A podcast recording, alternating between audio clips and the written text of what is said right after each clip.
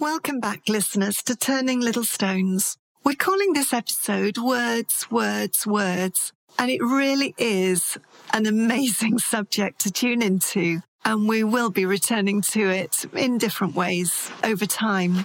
I'm joined by Jo, who's a dear friend and colleague, and we trained together a few years back.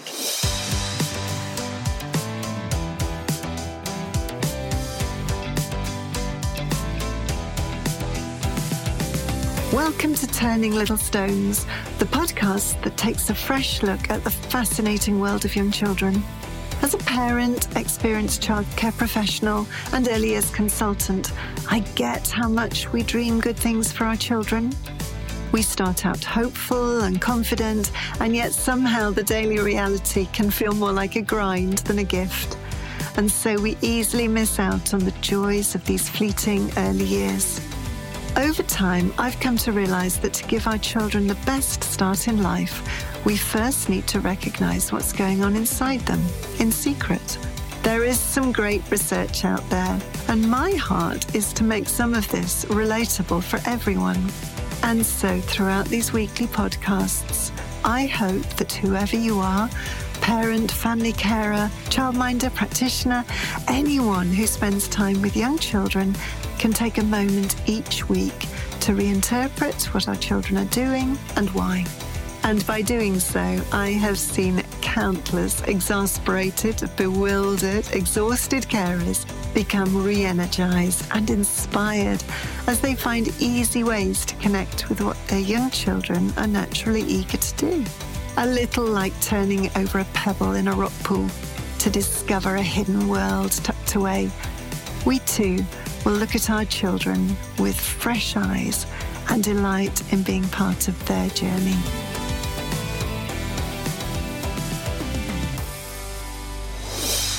Welcome back to Turning Little Stones. And in today's episode, I have got the absolute joy of meeting an old friend and colleague, Jo, Jo Parrott, who I'm, well, I know she is going to be recording a set of delving a little deeper with with us soon, um, which we're hoping to be airing in the in the new year. But no, Jo, introduce yourself. I say you, are a colleague. We we you learnt with me, you studied yeah. with me, and trained with me, and then you ended up as manager at one of our, our settings before you segued into something a bit different. Yes, so uh, hi, I'm Jo. Um, I am a curate, which is like a trainee vicar at a church in Halstead in Essex. Um, I like Caroline. I've known Caroline since I was 19, which is 25 years. I know. I know. so um, a lot happened in those times. But um, yes, I uh, first met Caroline when my mum suggested that I should go and visit her nursery, which at the time was six children was the conservatory at the back house. And um, oh, I could I could tell you loads about that, but it was um, I went and um, it genuinely did change my life. Genuinely did change my life. Um, I just thought it was wonderful, and um, you were very kind and took me on and taught me and encouraged me to train. Um, and um, which eventually I got through and um, and had a wonderful time working at Oakley. Um, then I had my first boy, Isaac, and um, here we are, three children and a husband later. Fabulous, fabulous. And this subject, it's just an opportunity for us to focus on words and the power of words. Um, let's just start off very, very briefly. Maybe remembering some words that were maybe spoken over us that weren't very nice. My dimples, I had, I still have dimples, and uh, in my cheeks, and and somebody very cruelly pointing them out in a very cruel way.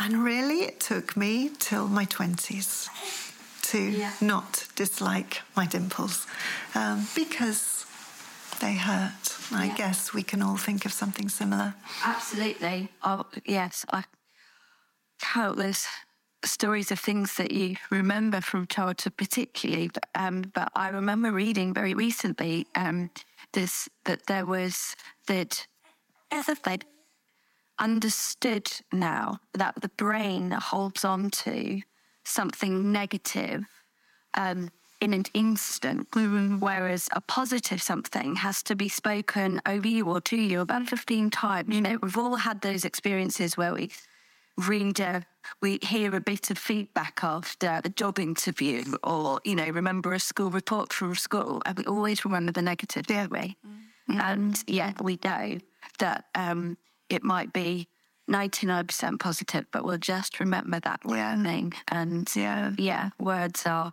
incredibly powerful. I remember my head of sixth form referring to me once as a snarling mouse. And uh, are you curious? I think I think it was because I never said much in class, and then he, um, we were we were in a particular class, and I uh, decided to speak up because it was something that I had a, a, an opinion, a quite a strong opinion about. So um, I think he was a bit taken aback. oh, beware Jo Parrott, the snarling mouse. so, yeah, so let's be honest now, uh, because we are all humans and um, children have a great propensity to press our buttons and irritate us. So I think even if we look back, even in the last week, whether we're practitioners or parents or carers of any description, we can call to mind something that we might have said that maybe we wish we hadn't, or maybe it was on the tip of our tongue to say it. and we crucially managed not to say it, but we know it was only a second or two in the making, really. So um, yeah, I, I just think this isn't about making us feel guilty or shaming us or in any way at all. But my own heart is if we recognize what we would tend to do naturally, and we can notice it and name it, there's an opportunity there for us to perhaps change it. And yeah.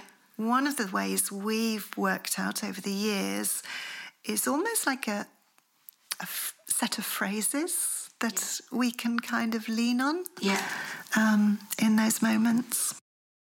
I think um, I think what you've just said is is really important. It would be very easy, and I know that I do it when listening to to things like this. Um, to think, oh gosh, that you know these people who I'm listening to must have it all sorted, and f- can't tell you how far that is from the truth.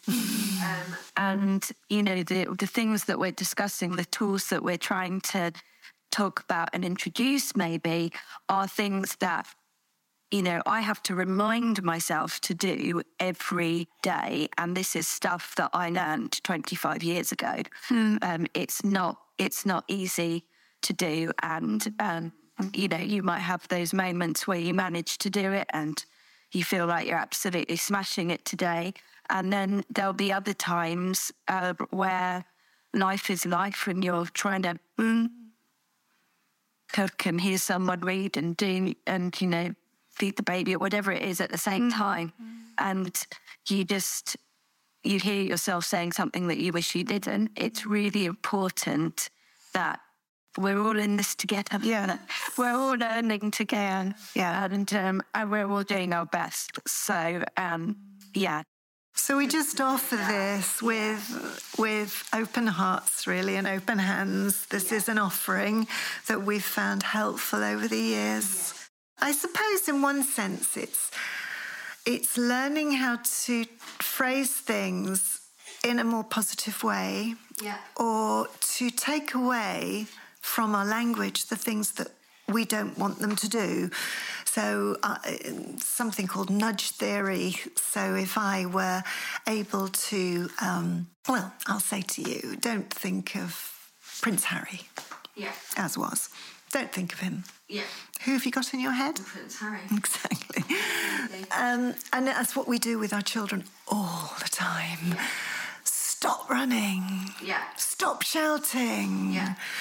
All of those things we're, we're almost reinforcing. Well, we are. Because we're naming it, we're reinforcing the negative. I remember being a child and thinking to myself, when I grow up, I'm never going to answer my children with because I said so. Or, um, and I know I've done it. I know I've done it because there's those moments of just sheer exasperation.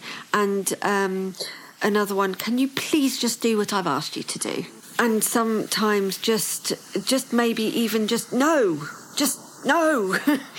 you know, it doesn't even have to be just considered or thought through, just a reaction, a response where no language is considered at all, good or bad, just frustration and my own emotion coming out.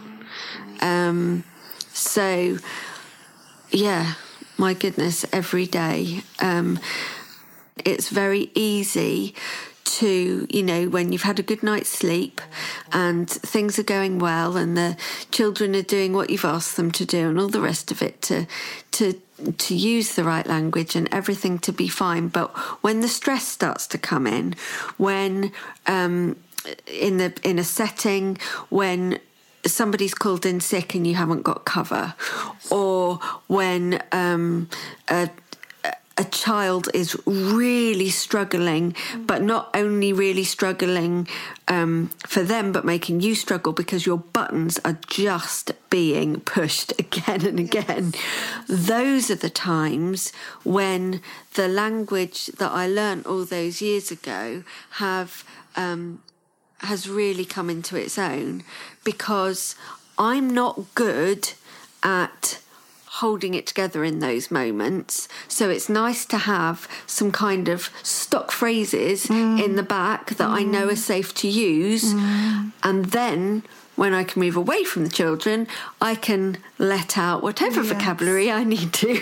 Yes. but in that moment, um, of utter frustration where I know that I could switch and um, and whether it be be be snippy or be uh, condescending or impatient or whatever it is, um, I find here you go personal confession number one um, that when I get frustrated, sarcasm can come into it, and that can be really really harmful. I know it can, um, and that's that's nothing I'd ever want to put on my children. So it's something that, um, yeah, some of those phrases that I learned how to use all those years ago, that's when they can be helpful. Thank you, Jo. That's so, so helpful. I, it might be a good idea to perhaps think up of a scenario, something that's real for all of us. Because you're right. I I can hear, as a manager, I can hear how the stress is building. So a practitioner could say to, and a parent say to their child in a very lovely, sweet way, please could you go and wash your hands? Yeah. Please can you go and wash your hands? No, you we've got to wash our hands before we have a snack. Please will you go and wash your hands? And the strain comes into your voice and the body language changes. Please, could you go and wash your hands? Yeah, absolutely. And and we repeat it and repeat it and repeat it, and we believe that the child is being utterly defiant, and that is what you describe beautifully as having pressing your buttons. Um, there's irritation buttons. So. I'm just just wondering about uh, maybe a child who's charging around inside Yeah. charging around in a place where they really shouldn't. Yeah. So, what we'd like to do is just share some of these phrases that you've mentioned. So, what would we say first in that situation? Because running isn't wrong. No, running not. is a key skill. we like runners.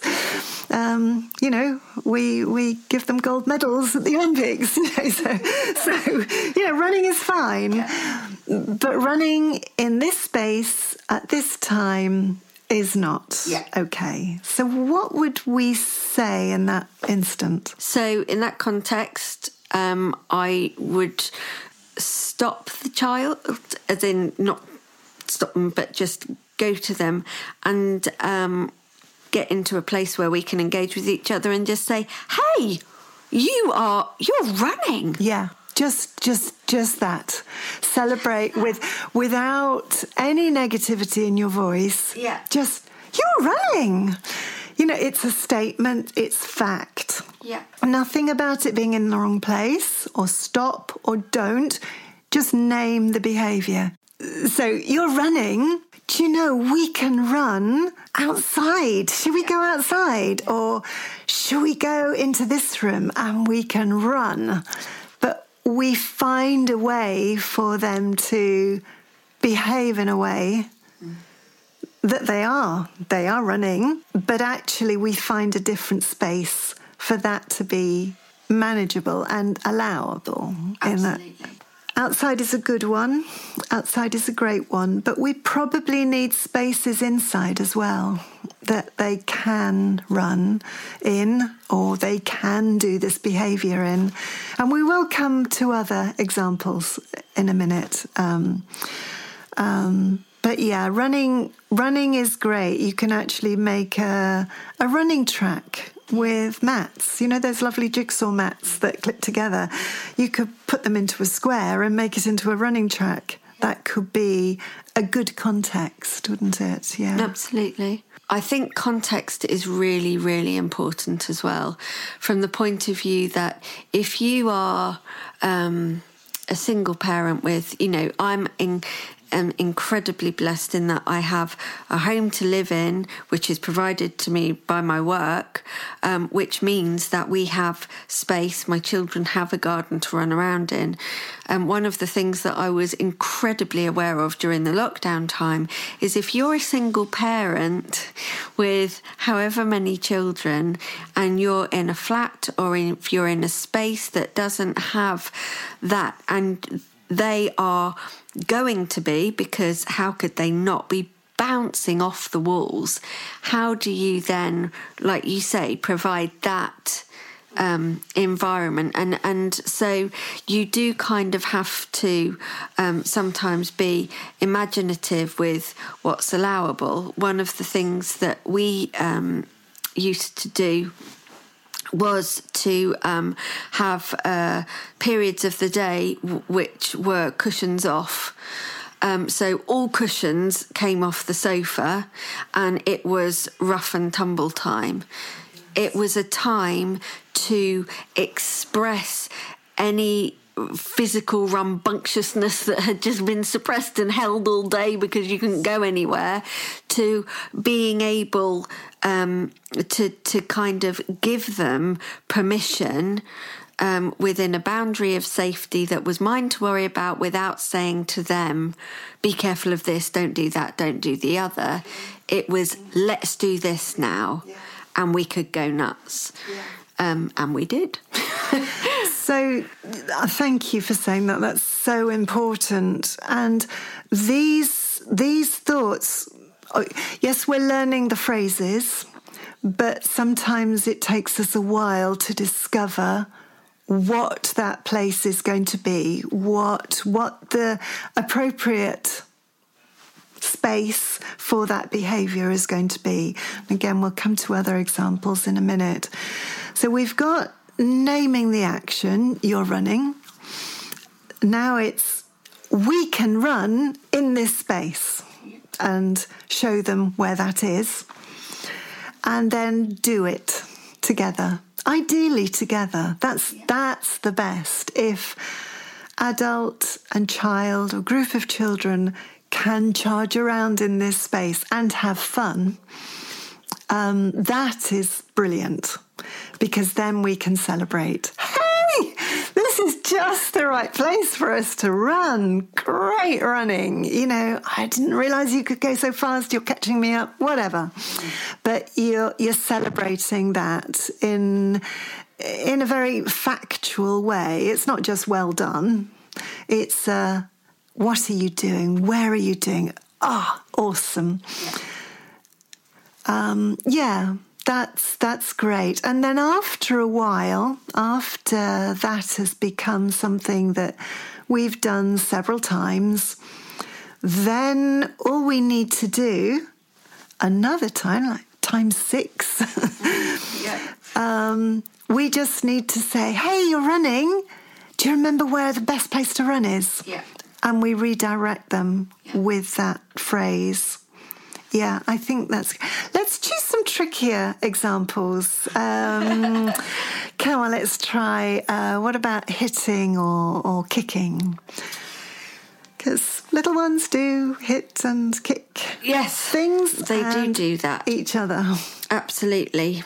So, um, in that instance, I think again, I'd want to name the behaviour, but as you said before, not you're hitting but you're hitting. We might go and find a cushion. We might go and find a drum. We might find a box.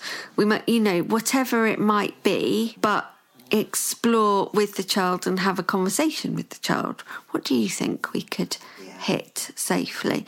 And at this point, I do want to acknowledge that um, you do feel like a right idiot when you first start using this language. like I have to, and I don't mean I don't mean that disrespectfully, but I remember when we were first talking about it, I I thought, well, it, I can see the logic, but it felt it felt it felt twee and un um, unnatural, um, because it's it is something that we have to learn and be thoughtful about. And it's taken a really long time. And I still now, 25 years, whatever it is, years on, and with my own children, constantly have to remind myself and uh, think about it. It is something to um, that doesn't it doesn't come naturally to anyone. I don't think to to speak in these terms. No. So, um, so yeah, for anyone who's thinking, "Oh my goodness, does anybody actually talk like that?" Um, yeah, but it takes some practice. in turning little stones, we're about getting to know our children. We're about turning over a stone to see what's going on underneath. And for me, the reason this works is because all our children are high, hardwired to behave in a certain way. Some are pinchers, some are kickers, some are hitters, some are biters, um, some are runners. Oh, I remember one little boy at oh, the nursery where you ended up as manager at that nursery where, where you were he did nothing but jump up and down. From the moment he he just jumped everywhere. It was like he had springs, and and it was a little bit irritating. You know, you asked him to go for lunch, he jump, jump, jump, jump, jump. it was cute, but not not easy to deal with. But that was something in his little body that needed to behave in that way. But again, jumping isn't wrong. None of these things are wrong. They just need a place where they can perform those actions properly. Um, um, and I guess that is something that is probably the hardest in this is thinking at the end of the day or at the end of whatever has happened okay so my child has just hit another child, and I'm so embarrassed about it. I didn't know what to do. Okay, so what can I find in the house, outside the house, in the bag that I take everywhere with me. So if he shows an inclination to hit again, I've got something I can quickly pull out of my bag and say, come on, let's hit this. Yeah. Um, yeah, I think that may, that's probably the hardest. I mean, even as a team of, uh, yeah, people working together, we would have to scratch our heads Yeah, for some things, didn't we? Yeah. Definitely. Yeah, biters. We had Yeah. that was we did it. We did it. And and I think what tell me what the joy of it. You know, if we do manage it and we get there, what what good news stories can you recall? I remember a little boy who um, who just he wanted he was a runner. He was a runner. And he was always charging around the classroom. Um, and he couldn't he he wanted to um, do some of the things that were on the shelves, some of the activities. Um, and it was just like his body wouldn't let him. He couldn't this this desire to run thinking about it now i've got no idea where he lived. It would be interesting to know kind of the space of that. But but he just couldn't um, his body couldn't let him be still. And he would get so frustrated because he would try he would be drawn towards something. He would try and pick it up and he'd be he'd just you could see him always shaking with it, and he'd he'd drop it and run off again. And um, I remember watching him this one day, and he'd picked up some of the materials. Um, he'd picked up some um, sandpaper numbers. And I remember also actually his his uh, one of his parents on a parents' evening saying how worried she was that he was going to be going up to school, um, and as we hear a lot, didn't know how to write his name. He didn't know how to count to ten or whatever, and that's what she'd thought because he didn't have uh, perceivably the concentration to to do it. Actually, um, he was looking at these sandpaper letters, and I went into him and I said, "Should we take these outside?" And I sat, I positioned myself in one place in the garden. We had this beautiful big garden, and um, I uh, had two sets, and I hid the numbers around the garden. And then we traced them. He came and sat next to me. We traced them. So we traced number one. We said one. And um, I said, right, now go find me one. And he ran off and he ran to find his number one and then he came back and we we worked from there and he went from 1 to 10 in 20 minutes and he knew his numbers but he needed to run. And just that change of environment allowed him to do it. We were giving him permission by acknowledging that he was running, that he needed to run, but we could see his interest, his desperation to engage with something else. And yet he needed to do both.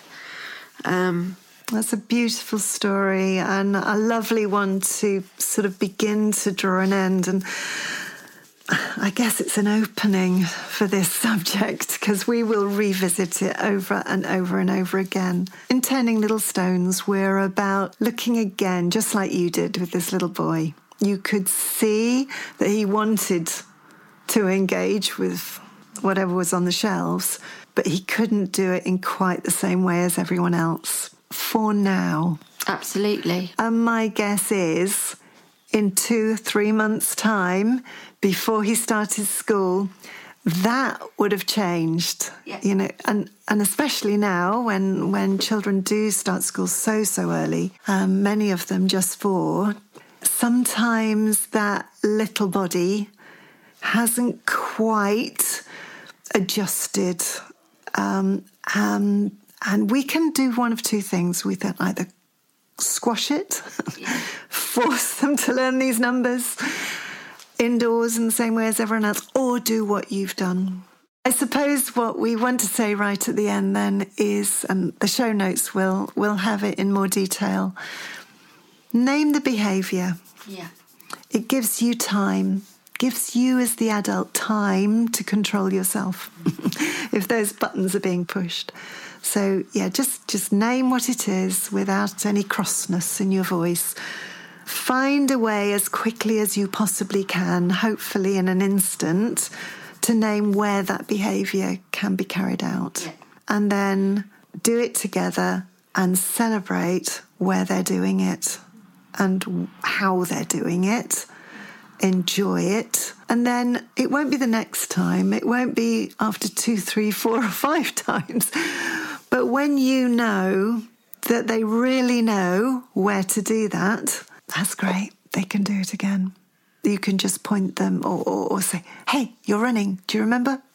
Yeah. And they're off. Absolutely. Because they know and they want to please. They're not wanting to irritate. They want to please. And I, re- oh gosh, I remember that. And I, I, we we talked about how it doesn't come naturally at first, but um, even with uh, my nine year old this morning, he was absolutely thro- he was jumping all over our bed, and I found myself saying, "You're jumping. You want to jump. Why don't we go on the trampoline?" And it's you know the, these are tools, and what's what's really interesting as well is that you um, after a while whether it's in a setting or as a parent and between siblings you will hear them mimicking it Yes. and that is just the best thing when they start doing your job for you.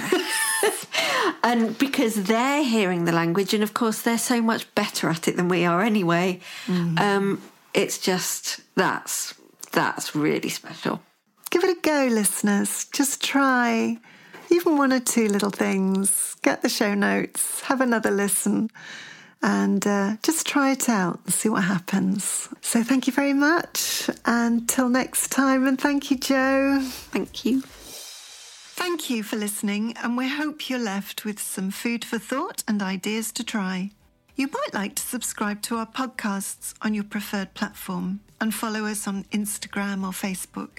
Why not head over to our website www.turninglittlestones.co.uk where you'll find show notes for each episode, previous podcasts, blogs, and even details on how to delve a little deeper. If you like what you hear, please leave us a review and let us know if there's an area that you would like us to cover. And so, finally, thank you for every like, share, comment, encouragement, and of course for listening. Until next time, goodbye.